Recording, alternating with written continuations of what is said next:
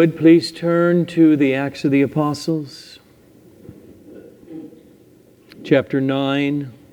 I'll be reading Acts 9, verses 1 through 19.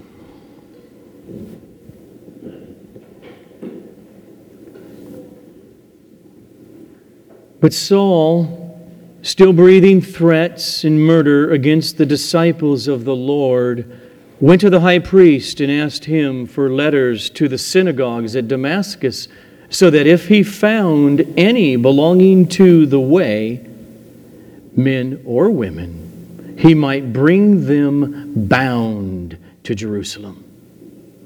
Now, as he went on his way, he approached Damascus, and suddenly a light from heaven shone around him. And falling to the ground, he heard a voice saying to him, Saul, Saul, why are you persecuting me? And he said, Who are you, Lord? And he said, I am Jesus, whom you are persecuting. But rise and enter the city, and you will be told what you are to do. The men who were traveling with him and stood, they stood speechless, hearing the voice, but seeing no one. Saul rose from the ground, and although his eyes were opened, he saw nothing. So they led him by the hand and brought him into Damascus. And for three days he was without sight, and neither ate nor drank. Now there was a disciple at Damascus named Ananias. The Lord said to him in a vision, Ananias. And he said, Here I am, Lord. And the Lord said to him, Rise and go to the street called Straight, and at the house of Judas, look for a man of Tarsus named Saul, for behold, he is praying. And he has seen in a vision a man named Ananias come in and lay his hands on him so that he might receive his sight. But Ananias answered, Lord, I have heard from many about this man, how much evil he has done to your saints at Jerusalem. And here he has authority from the chief priest to bind all who call on your name. But the Lord said to him, Go. For he is a chosen instrument of mine to carry my name before the Gentiles and kings and the children of Israel. For I will show him how much he must suffer for the sake of my name. So Ananias departed and entered the house. And laying his hands on him, he said, Brother Saul, the Lord Jesus, who appeared to you on the road by which you came, has sent me so that you may regain your sight and be filled with the Holy Spirit.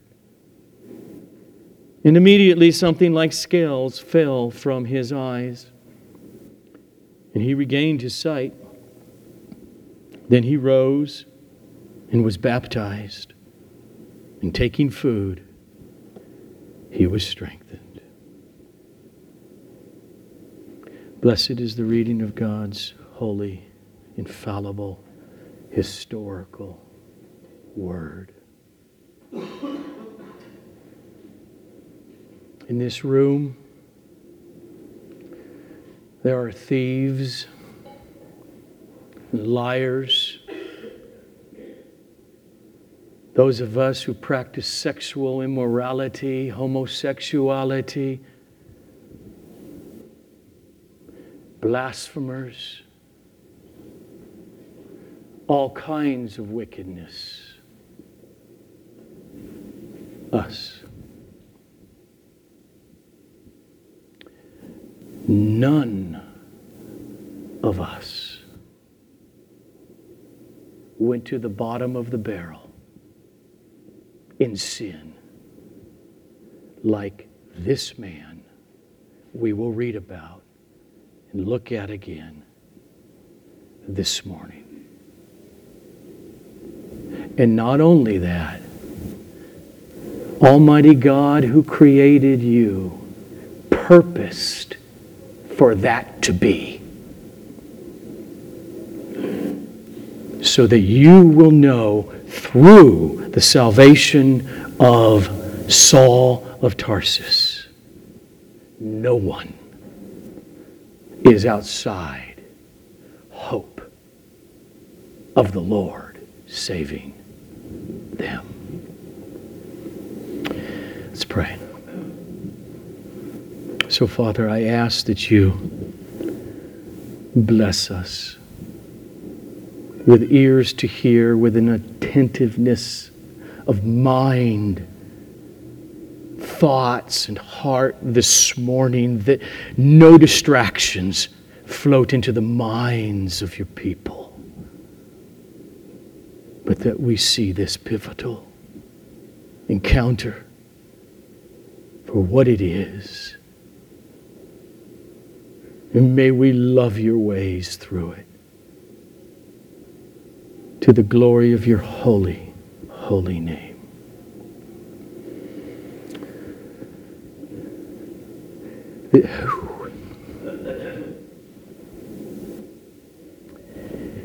We arrived at Acts 9 and Paul. As I thought about it, as I thought about it sitting here this morning worshiping, it, I just think it is absolutely non debatable that no human writer in history has had as much influence upon me than this bloodthirsty, wicked, murderous man who had a passion to kill persons just because they believed in Jesus. There are particular days in the history of the world, December 7th, 1941. Hope you know what that is. Pearl Harbor, attacked. June, gosh, I think it's June 6th, 44, right? D Day. Those are significant days but they pale in comparison to particular significant days, like the crucifixion of the Lord Jesus, like the resurrection of the Lord Jesus, like the pouring out of the Holy Spirit on the day of Pentecost, and like our passage on Damascus Road this morning. Besides the appearances of Jesus in his resurrection to the 12 apostles and to many, many other men and women over a period of about a month and a half, this encounter that we look at this morning, this transformation of Saul from the city of Tarsus, is the most convincing proof of the resurrection of Jesus from the dead. And through it, we will see God's sovereign control over the most hard hearted of sinners. And we will see that it was purposed and meant to be a great encouragement for all of us who come to Jesus for eternal life. For even the most God hating blasphemer. Here's the question that is being answered in our passage this morning. How in the world did the most militant, violent opponent of Jesus, violent opponent of Christians who believed in Jesus, how did he become the most fervent advocate of the resurrection of Jesus from the dead? How did he end up being the man who would write 13 of the 21 letters in the New Testament? That's what Luke tells us. So, who is he? He was a scholar, very well educated as a theologian, and then since the crucifixion and the, the resurrection and the outpouring of the Holy Spirit and what's going on. All these fellow Jews in Jerusalem were becoming Christians. It turned this scholar, says now his occupation is to persecute the church. That's who he is. Luke has already introduced him to us in chapter 7 and chapter 8. In chapter 7, we saw that he was the main leader of the murder of the Christian Stephen, as those witnessing took their cloaks off and laid them at Saul's feet. And in chapter 8, verse 3, Luke tells us, But Saul was ravaging the church and entering house after house, he dragged off men and women and committed them to prison.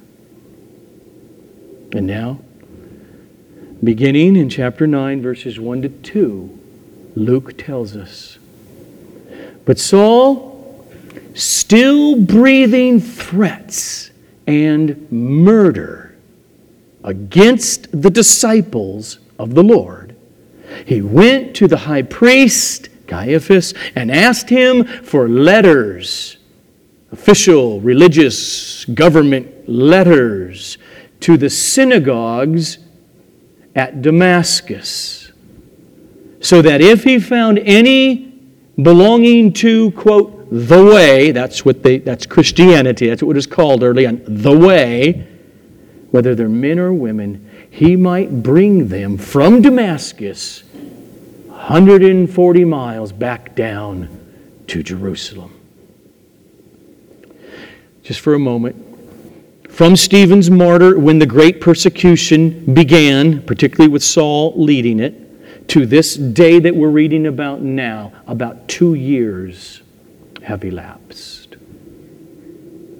Paul and those with him, hating the Jesus doctrine, the church, loving Jesus, have been experiencing a pretty intense persecution for up to two years at this point. Saul is anywhere between age 28 and 35 years old. And now Luke says, gets back to him now, he is still breathing threats against the Christians. Why? Because he hated the church. He hated the Jesus teaching. Why? Because it was a threat to his whole way of life, a threat to his existence of who he was, a threat to his religion, to his self perception as a works righteousness Pharisee. And so he goes to Caiaphas, the chief priest, and he gets official documentation with the authority to apprehend other Jews now outside of the land of Israel, way up in Damascus, to take those Jews who believe in Jesus and bring them all the way to Jerusalem to stand before the Sanhedrin and be judged. Paul was desperate to make sure this teaching about Jesus as the Messiah raised from the dead. He was desperate that it doesn't continue to spread further, even outside the land of Israel. See, Paul's belief system was deep. And it is amazing what our worldviews that you really hold to will do. We see it in our day and age. True believers put bombs at bus stops and on buses and in restaurants with people they don't even know will be blown to smithereens, thinking they're serving God. Paul thought he was on God's side, but in fact, he was unregenerate. He was dead in his trespasses and sins. The way he phrased it later. He was a rebel against the very God that he thought he was defending. And he was sincere. He thought, I'm serving God by persecuting Christians. Now, before we go back to the road to Damascus, I just want to sit on this so we don't miss uh, what we're going to see here. I don't want us to miss the significance of what the Lord Jesus is doing. When Jesus decides to actually appear in his resurrection to Paul and saving him and making him not just a Christian, which he does, like the week before last week, the Ethiopian eunuch comes to Christ. Great story. There's something different here because Jesus is also making this man a very personally sent apostle, which makes him with a kind of an authority that is on equal ground with Moses. He is Jesus' personal mouthpiece in a way no one today is. We only rely on their word. He's making him a revelatory spokesperson. On par with Moses, and David, and Isaiah, and Jeremiah, and Daniel, and Ezekiel, and Peter, and Matthew, and John. That's what's happening. So, if you would for a moment, I want you to turn to the book of Galatians, chapter 1. Because after this road to Damascus experience, about 17 or 18 years later, this is what the Apostle Paul wrote.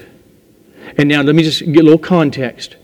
He has planted a bunch of churches in the region of Galatia, and all these different cities, and then other Jews come up who claim to believe in Jesus, many of them probably sincere, but their doctrine didn't mix with Paul's.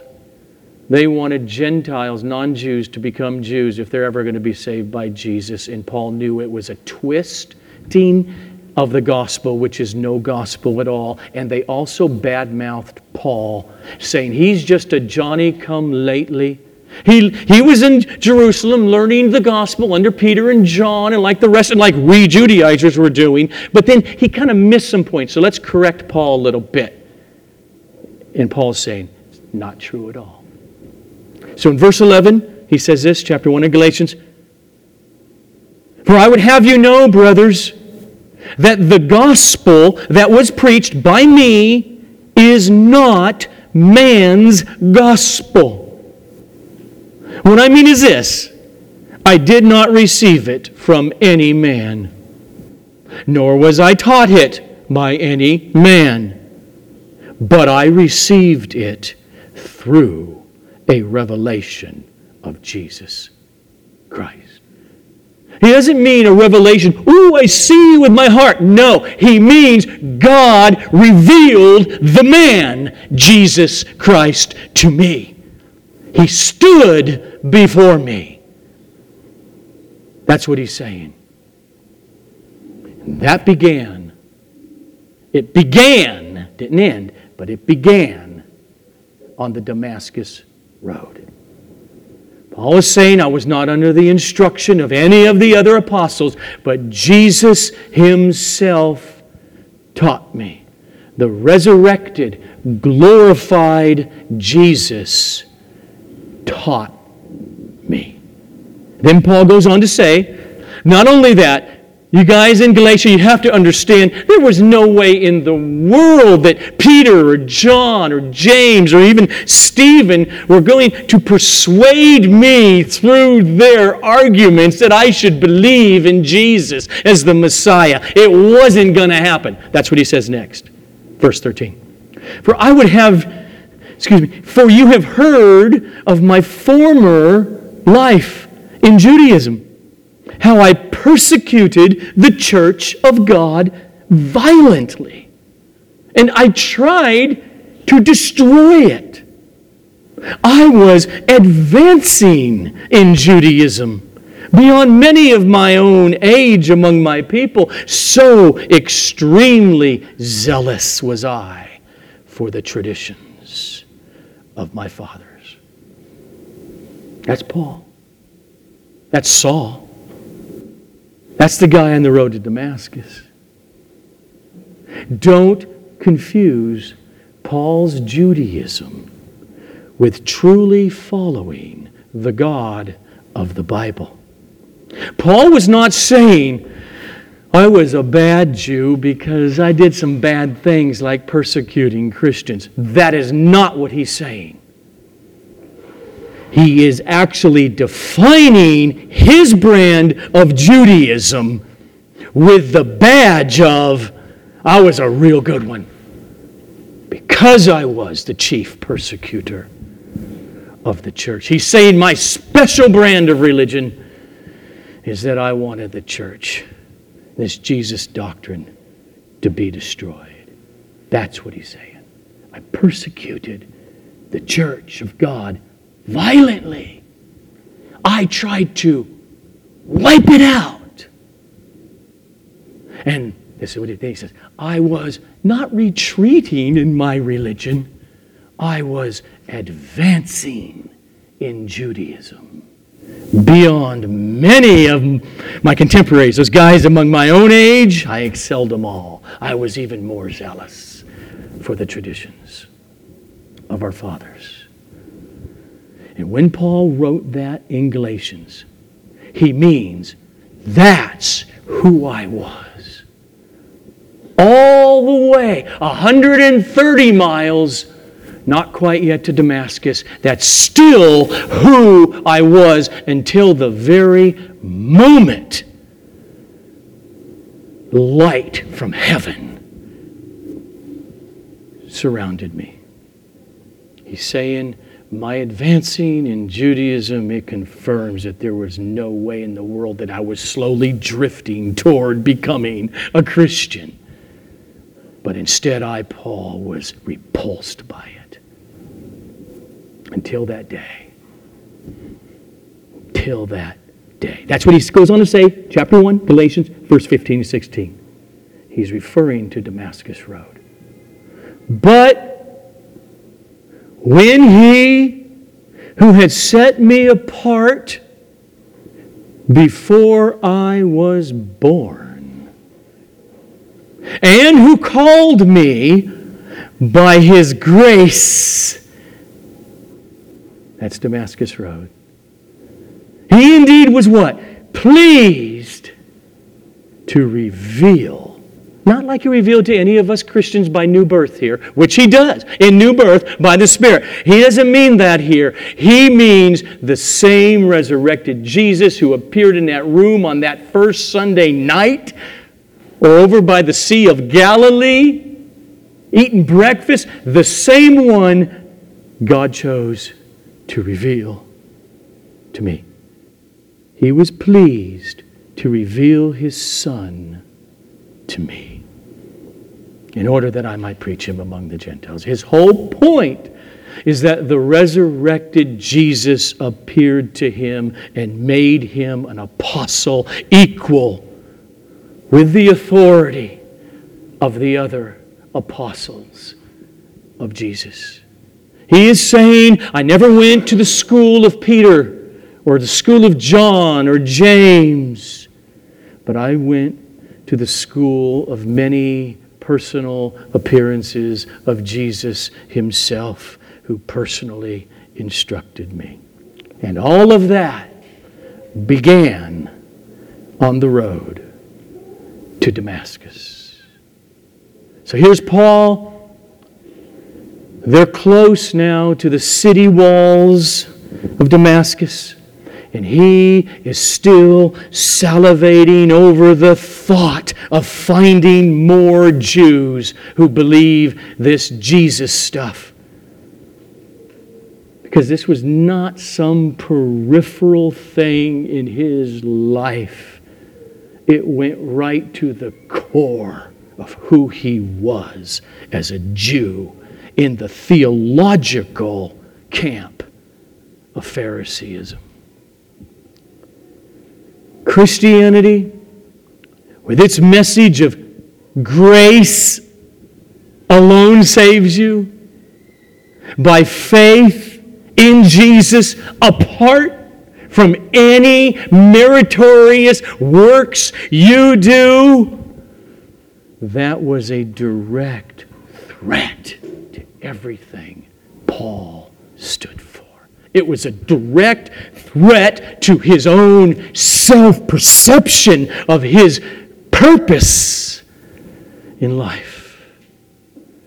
This teaching, Christianity, the way, Paul knew that. If that's true, if this keeps spreading, that will end all my boasting. He didn't want to end that. And so, this teaching, these people needed to be stamped out. That's where he's coming from.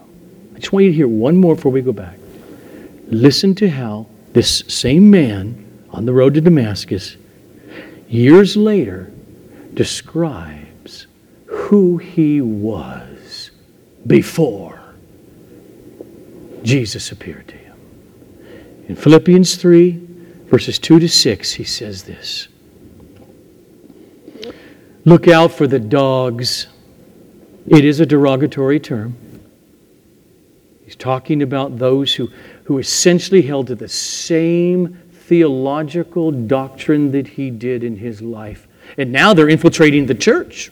We're Jesus lovers, but you, you have to do this and that, really, in order to be saved. He says, Look out for the dogs. Look out for the evil doers. Look out for those who mutilate the flesh because they want you Gentiles who say you're going to come to faith in Jesus and be saved by God and your sins forgiven. Well, you can't do that unless you get circumcised. Look out for those who mutilate the flesh. For we are the circumcision. That is, we who worship by the Spirit of God, and we glory in Christ Jesus. And we put no confidence in the flesh. And then he says this Though, before Damascus Road, I myself have reason for confidence in the flesh also. If anyone thinks he has reason for confidence in the flesh, I have more. I was circumcised on the eighth day of the people of Israel, of the tribe of Benjamin. I was a Hebrew of Hebrews. As to the law, a Pharisee. As to my zeal, religiously serious, yeah, a persecutor of the church.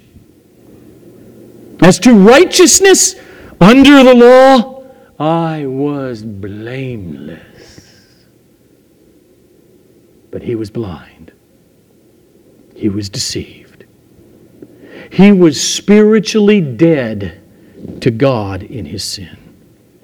And on the road to Damascus, just in a moment, Jesus is about to raise him from the dead and to awaken his heart to see the truth himself and to awaken in his heart a joy that he never could have imagined. That's why the very next thing, if you're still there in Philippians 2, the very next thing Paul says then in Philippians 2 is this. But, I mean, that's who I was, but this is how Jesus changed him. But whatever gain like all that stuff he just listed. I was the chief of them, I was a leader of them. But whatever gain I had, I counted as loss for the sake of Christ. Indeed, I count everything as loss because of the surpassing value or worth of knowing Christ Jesus, my Lord. For his sake, I have suffered the loss of all things, and I count them as trash in order that I may gain Christ. And that I may be found in Him, not, not having a, a righteousness of my own derived from the law, like He just said, as to righteousness under the law. I was blameless. He said, No, I got rid of that. I don't want that. That'll lead to hell. No, no, no. But that which comes through faith in Christ, the righteousness, not from me, under the law, but the righteousness from God that depends on faith. That's who he was. It's who he is as he draws close to Damascus. He is still in his unregenerate state. And while in his unregenerate state, the goodness,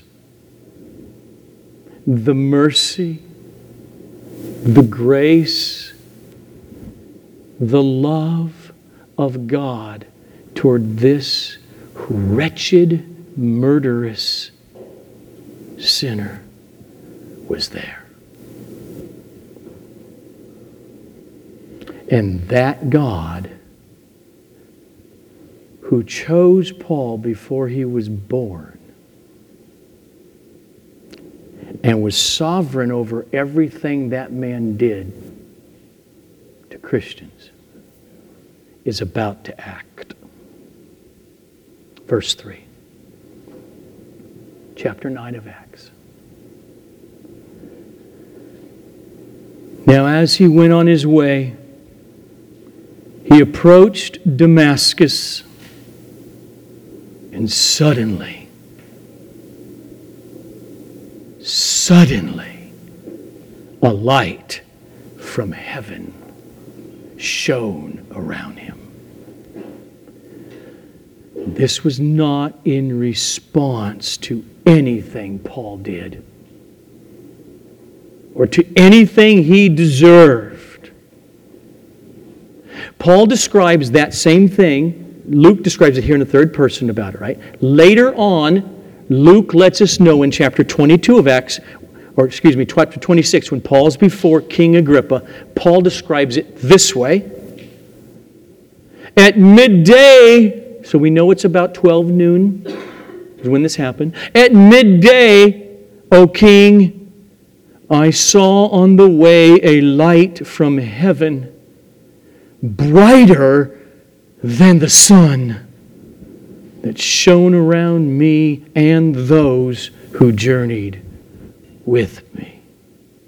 So, this supernatural light from heaven caused Paul to fall to the ground. Verse 4 And falling to the ground, Luke says, he heard a voice saying to him, Saul, Saul, why are you persecuting me? And he said, Who are you? Lord. It's not like he knows it's Jesus. He knows this is a God event, though. Lord, who are you? What are you talking about? And he said, I am Jesus, whom you are persecuting. So here, fear strikes Paul with a supernatural event of the light shining, and then the Savior speaks directly to Paul. Actually, let me even say it more clearly what the text says. The Savior, in mercy, speaks directly to Paul's sin. Why are you persecuting me? Why are you killing my people? Why are you imprisoning my people? You touch my people, you do it to me.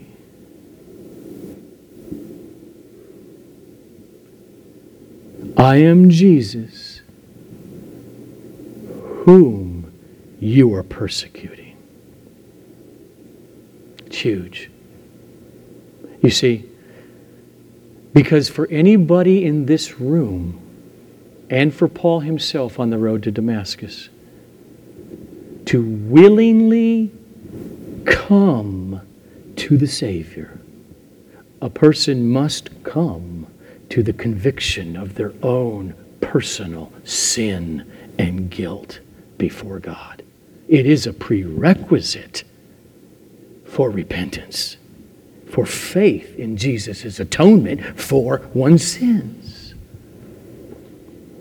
And so here's Paul on that road, and this is Jesus him, himself, the resurrected, glorified man appearing to Paul. and he's saying, Joe, Joe, put your own name in there and hear it. Peter, Peter, Saul, Saul. That repetition saying the name twice in a row in Scripture, it is showing the Lord's tender concern for Saul. Martha, Martha, oh Jerusalem, Jerusalem, Saul, Saul. Paul believed he was serving God by trying to stamp out Christianity. Stamp out Christians. Teaching that this Jesus from Nazareth is the Messiah and that he died somehow like an atoning sacrifice in the temple. He died for sins and God raised him from the dead. This was clearly hogwash to Paul a moment before. And now in trembling, he asked the question Who are you, Lord?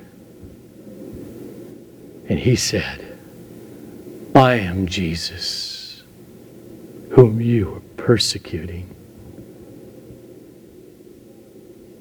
What happened in Paul's heart at that moment? The very man whom the people that Paul was after to imprison and to kill, and he's been doing it for two years, the one they believed in, and said he's raised from the dead, was in fact very much alive. Standing before him with infinite power. This was sovereign grace. Jesus did not appear to Paul because he pulled the right levers to get him to do it, or that he deserved it. Jesus did not have the Holy Spirit go down and regenerate Paul's heart along with that appearance in those moments because wow, look at that. Paul believes in me. Let's go get him born again. It's not how it happens. It happens the other way. Jesus was in total control on the Damascus road. Out of the blue, God caused the light to shine. out of the blue, the resurrected Jesus who had ascended to the right hand of God was sent to appear to Paul in all of his resurrected glory. And he saw him so much that that light of Christ blinded him for the next three days. When Jesus speaks to Paul, he didn't ask Paul, Would you please believe in me now? Come on. Be good for you. It's a better life to live. None of that. None of it. He just said, I am Jesus, whom you are persecuting. And then he told him what to do. Jesus, whom you're persecuting, but rise and enter the city, and you will be told what you are to do. Jesus is not wondering if Paul will somehow come to choose to believe in him. He knows absolutely that he will. Because it was planned from before the foundation of the world that he would. That's how Paul himself said it back in Galatians 1, you remember? But when he who had set me apart before I was born, literally from my mother's womb, it's this Jeremiah language. Before Paul came into existence, God chose him, set him apart. For what? To be His, to be a believer, and to be an apostle. It could not not happen. But when he who had set me apart before I was born and who called me, ooh, he, before he's born, he's set apart. Why didn't you call him at age six? Or just at least 18? He's roughly about the same age as Jesus. Why didn't you just call him to yourself before that? We could have avoided maybe a lot of more pain here in the church because he didn't want to. He's got his reasons, he has his purposes. But because he was set apart, there will come a time he's called, like any of us who believe. Now, it's because we were called. That's an experience that happens in time and space based upon something prior to that. Choosing. And on the Damascus Road, then, it's time before he gets into the city of Damascus. Go get him, Jesus. That's what he says. Before I was born, and the one who called me by his grace was pleased to reveal his Son to me. Paul is unique. He's unique because God set him apart for a particular task from the foundation of the world. And what we just saw here on the Damascus Road, it was not just a private, internal, religious experience of Paul. The creator of the universe, who became a human being, suffered and died for sins, and rose from the dead, the very incarnate, resurrected man supernaturally appeared to him so that the other Christian hating fellow Jews around him who were traveling with him saw. Not all of it, but the supernatural event was very clear to them also. Look at verse 7. The men who were traveling with him stood speechless Hearing, meaning because they heard the voice. But they didn't see what Paul saw. They saw the light, they didn't see Jesus. Seeing no one. In other words, this freaked them out. They were speechless. They heard the voice of Jesus, but they could not make out the words that he actually spoke to Paul. Sort of like Charlie Brown's teacher. But they heard it. They just didn't know the words, what were said. They were meant for Paul's ears. They couldn't see Jesus, but they saw the light. Now, why do I say all that? Well, because chapter 22, verse 9, when Paul retells this story, he says this Now, those who were with me saw, they saw with their own eyes the light, but they did not understand the voice. Okay, they heard the voice, they didn't understand the voice of the one who was speaking to me. Now, Luke continues on in the story, verses 8 and 9. So Saul rose from the ground, and although his eyes were opened, wide open, he saw nothing. He's blind. So they led him by the hand, that is, all the men that were with him. I don't know if there's four of them or if there's 14 of them. Doesn't say. He's pro- probably closer to 14. I mean, they're going on a mission to apprehend people. They led him by the hand and brought him into Damascus. And for three days he was blind or without sight, and neither ate nor drank. Paul is now an utterly changed man.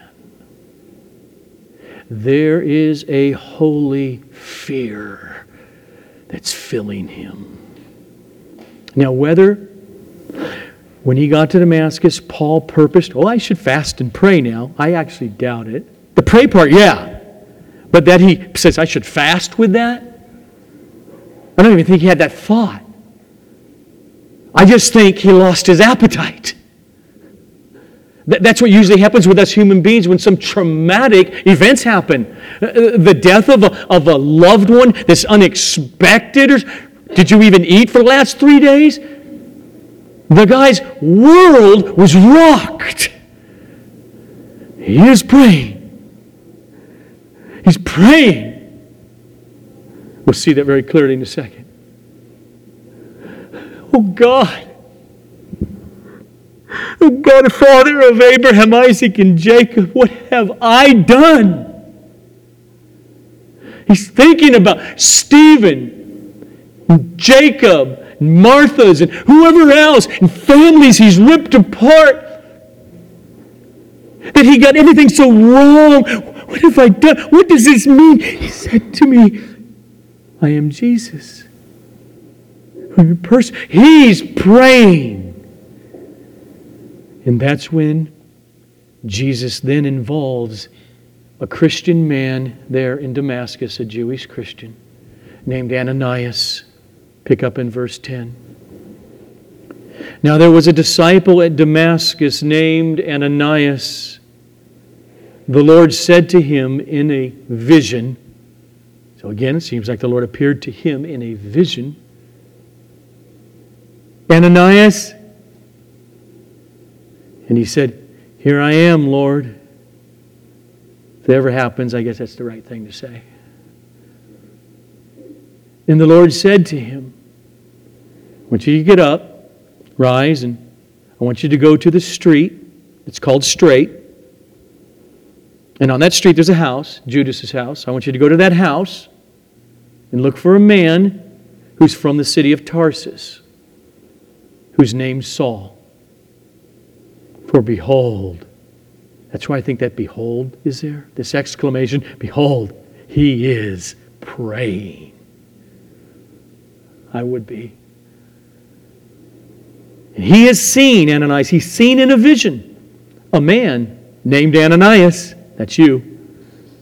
He's seen him come in and lay his hands on him so that he might regain his sight. Okay, boom.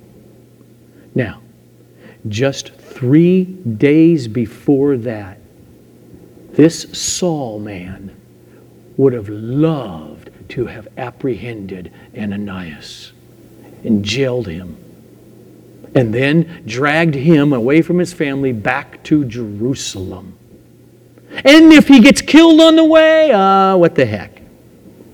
Accidents do happen. And Ananias knew this. And so he's somewhat fearful about the instruction of the Lord Jesus.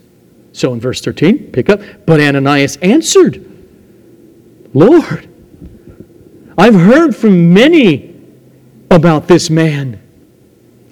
All the Christians in town have. They've been talking about it. They know the guy's got papers, authority. I've heard from many about this man, how much evil he has done to your saints at Jerusalem. And here in Damascus, he has authority from the chief priest to bind everybody he can find who call on your name, Jesus. And Jesus' simple response to Ananias is Go. Verse 15. But the Lord said to him, Go.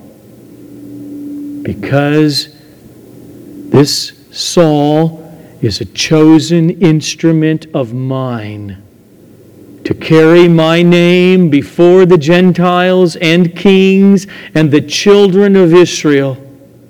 For I will show him how much he must suffer for the sake of my name. And so Jesus' explanation is good enough for Ananias. He trusts his Lord. And so this Christian man obeyed the supernatural vision found the street called Straight, and went. Verse 17. So Ananias departed, and he entered the house, and laying his hands on him, he said, brother Saul.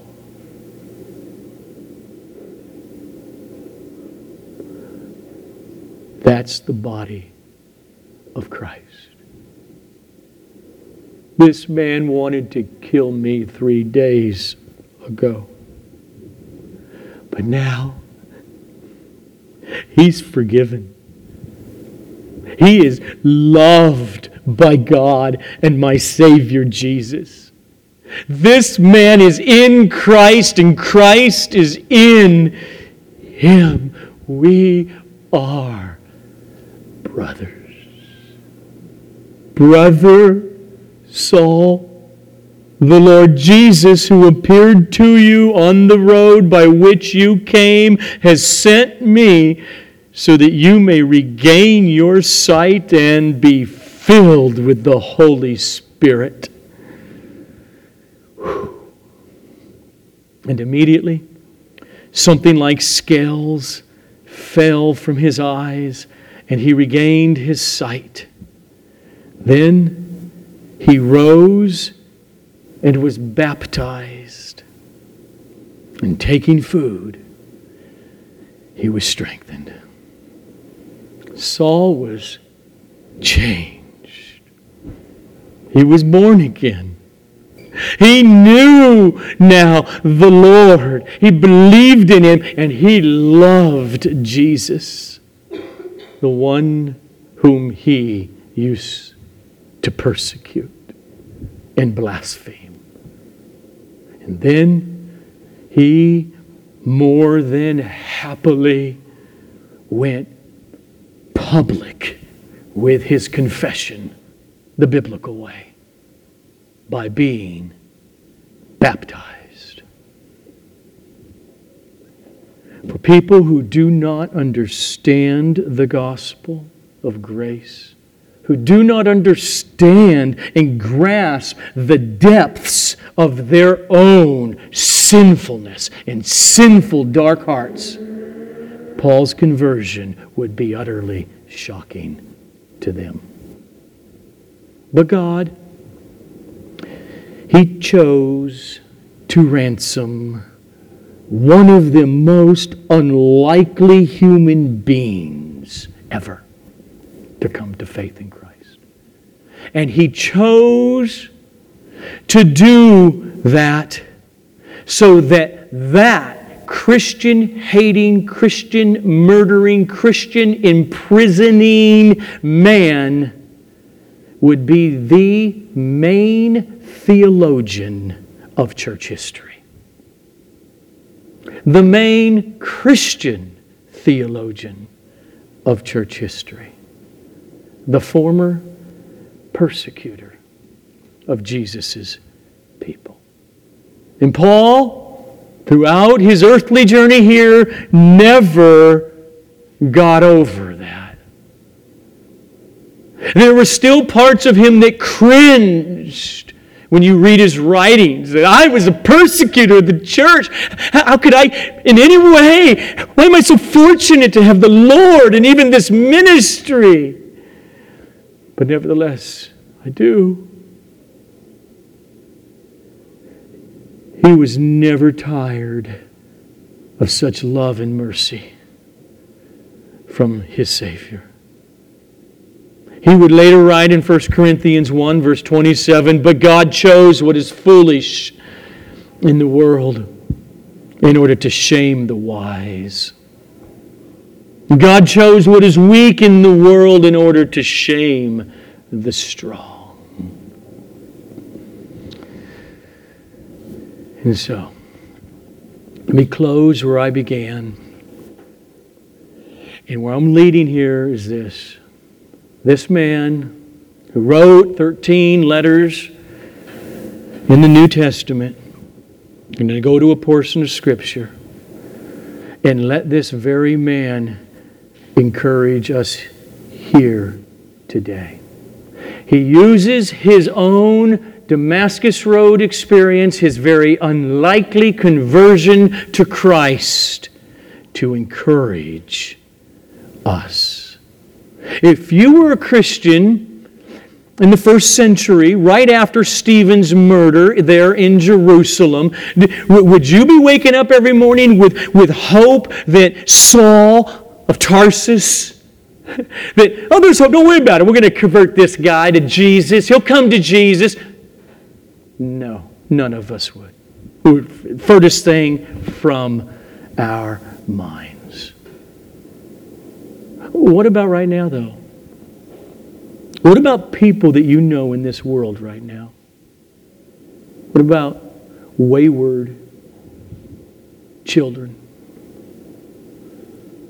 parents, siblings, friends.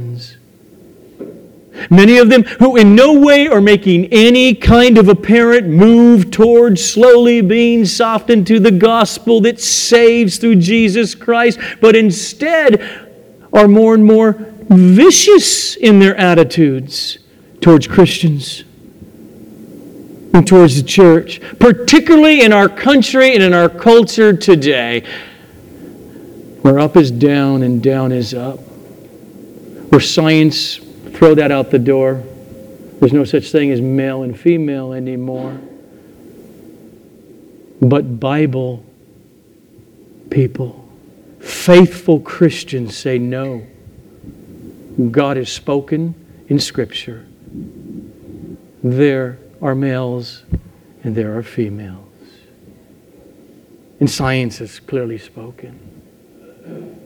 No, all homosexual activity is by definition sin, no matter what you call it. And all heterosexual sexual activity outside of the covenant of marriage is sin. We can go on and on. We're in a day and an age where the viciousness out there towards traditional people who just hold to the book, if you hold to it, you're called a bigot. You're called intolerant. You're called vicious and a hater. Is there hope for those people? Yes. Look at Damascus Road. Don't give up praying. Paul's conversion is meant to give hope to his people.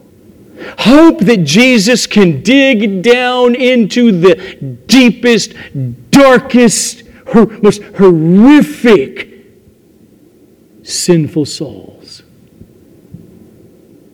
and save them. Now, I get this from Paul himself. In 1 Timothy chapter 1, verses 13 to 16. He's an older man now, and listen to what he says. Though formerly I was a blasphemer, a persecutor of the church, an insolent, nasty, in other words, opponent of Christ and Christianity. But I received mercy. And the grace of our Lord overflowed for me with the faith and the love that are in Christ Jesus. What he just said is, God sovereignly grabbed me and put me into Christ. And that's where I found love for Jesus and faith in the gospel. And then he says, the saying is trustworthy and it's deserving of full acceptance that Christ Jesus came into the world in order to save sinners. Don't miss this next line. Of whom I, Paul, am the foremost. The worst of all sinners. And he's right. It does not get worse than having the right book and having a sinful heart twisted into something it's not, a, something that you would take to glorify yourself and boast in your works. And then, because of that, when the Jesus doctrine of his resurrection and mercy, you actually act to kill and to murder and to imprison those who believe it. It doesn't get darker. He came into the world to save sinners, of whom I, Paul, am the chief or the foremost. Now listen to him. He says, I receive mercy for this reason. There's a reason?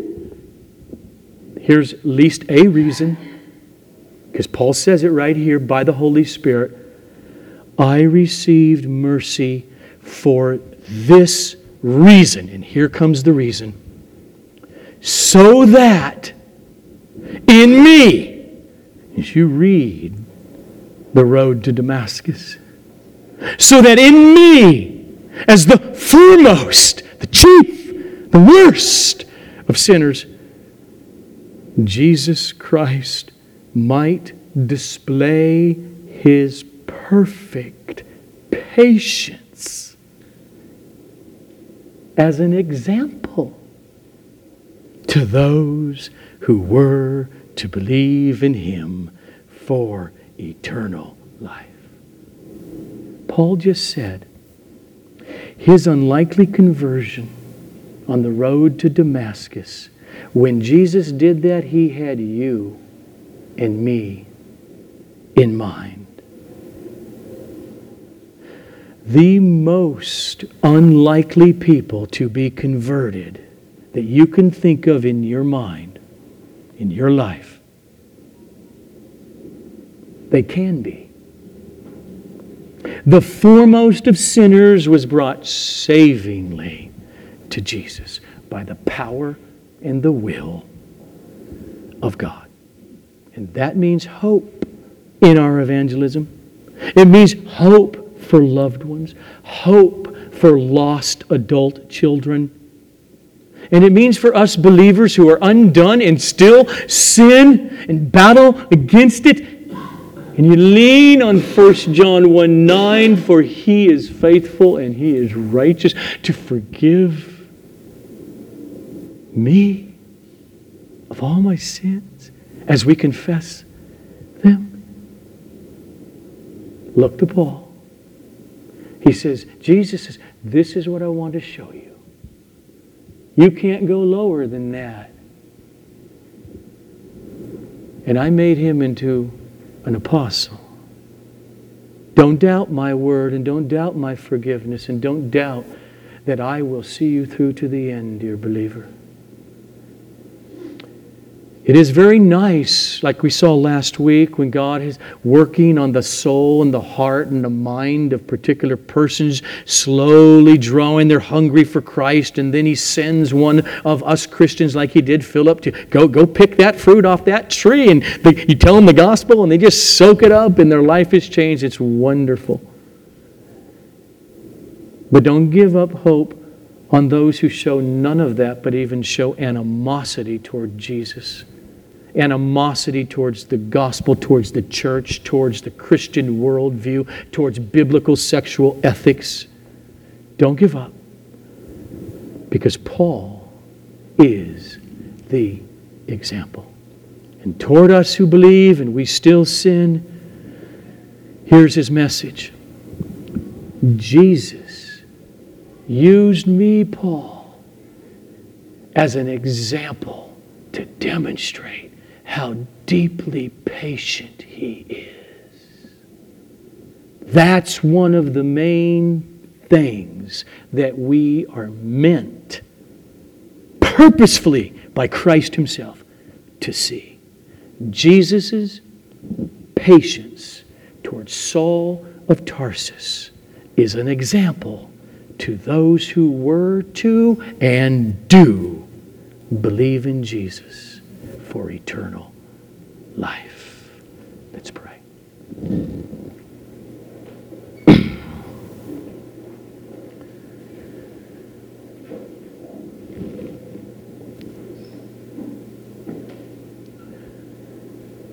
Father, I pray that one simple prayer for all of us in here, whether in Christ or out, those out would come in by your grace, those of us in will take away from this morning your profound, personal, deep, saving love for us sinners to the glory of your name. Amen.